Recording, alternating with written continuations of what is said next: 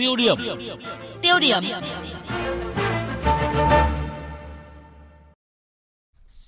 Thưa quý vị, thưa các bạn, trong khi cả nước đang thiếu điện, nhất là trong những ngày nắng nóng cao điểm, thì nhiều nhà máy điện gió, điện năng lượng mặt trời ở tỉnh Bình Thuận bị ép giảm công suất phát điện vì quá tải lưới điện. Mới đây, Hiệp hội Điện gió tỉnh Bình Thuận đã phải gửi công văn đến Bộ Công Thương và Tập đoàn Điện lực Việt Nam phản ứng về thực trạng này, yêu cầu giải phóng nguồn điện cho các nhà máy, đảm bảo quyền lợi của các nhà đầu tư, nếu không sẽ kiện lên cấp cao hơn.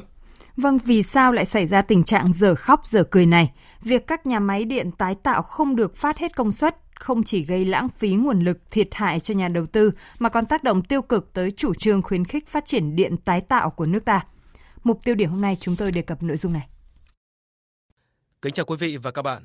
Nhiều người cảm thấy bất ngờ, thậm chí là bất bình khi cả nước đang luôn trong tình trạng nguồn cung điện căng thẳng thì tại Bình Thuận, Ninh Thuận, nhiều nhà máy điện gió, điện mặt trời lại bị ép cắt giảm công suất phát điện lên lưới quốc gia. Cụ thể, theo ông Bùi Văn Thịnh, Chủ tịch Hiệp hội Điện gió Bình Thuận, cả tháng 6 vừa qua, cơ quan điều độ hệ thống điện quốc gia đã ép các dự án điện gió phải cùng cắt giảm công suất với các dự án điện mặt trời mới hòa lưới.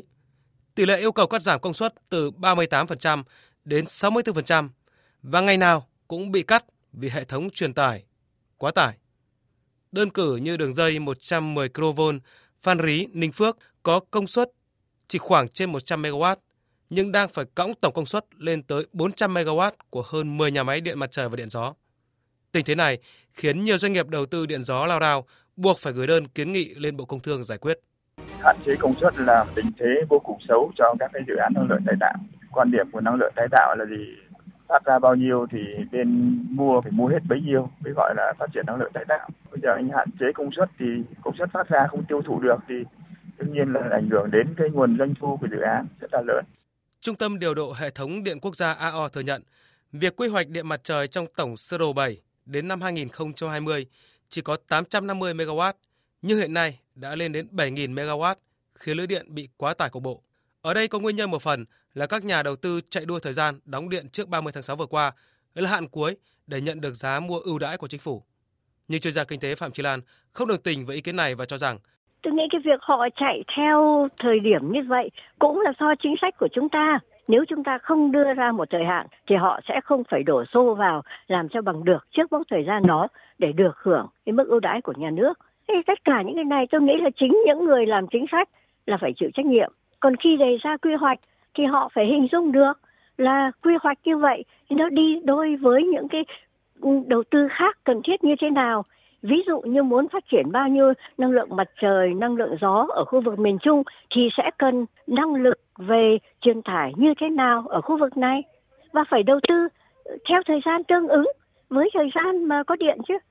Phải đón đầu được trước. Ở đây thì không phải chỉ vấn đề đối với những người đang làm và bị hệ quả này để đến mức họ phải lên tiếng. Nó sẽ là một ừ, tiếng nói mà làm cho các nhà đầu tư mới về điện sẽ rất ngần ngại bởi vì có gì đảm bảo đây là sau này họ tiếp tục cung cấp điện lên sẽ được mua đầy đủ.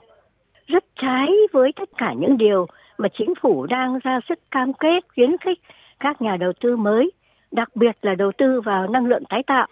Cũng theo chuyên gia kinh tế Phạm Trí Lan, đúng ra EVN và Bộ Công Thương phải là người dự thảo chính sách, đứng trên cao, phải nhìn xa trông rộng và nhìn tổng thể cũng như lâu dài để thấy được rằng việc truyền tải là cần thiết – tập trung nguồn lực xây dựng hạ tầng truyền tải, còn việc xây dựng nhà máy điện để các nhà đầu tư làm, vừa tận dụng được nguồn lực xã hội hóa, vừa tập trung cho nhiệm vụ chiến lược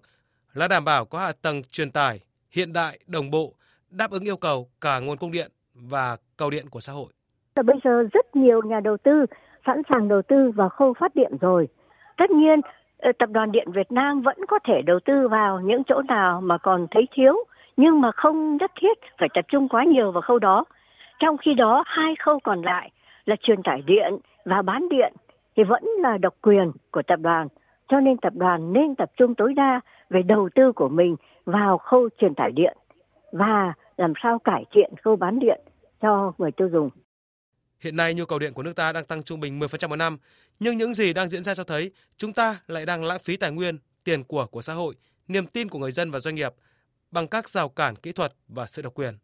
Ở tầm vĩ mô, theo chuyên gia kinh tế Phạm Chi Lan, cần sớm điều chỉnh quy hoạch điện 7 cho phù hợp với thực tế và xu hướng cũng như tiềm năng phát triển nguồn điện sạch của nước ta. Tôi cho là chúng ta rất cần xem lại và đưa ra một tổng sơ đồ điện mới phù hợp với chiến lược phát triển của Việt Nam trong thời gian tới. Vấn đề chính bây giờ là chính phủ làm rõ trách nhiệm và đưa ra quyết định nhanh chóng về việc đầu tư truyền tải điện đi.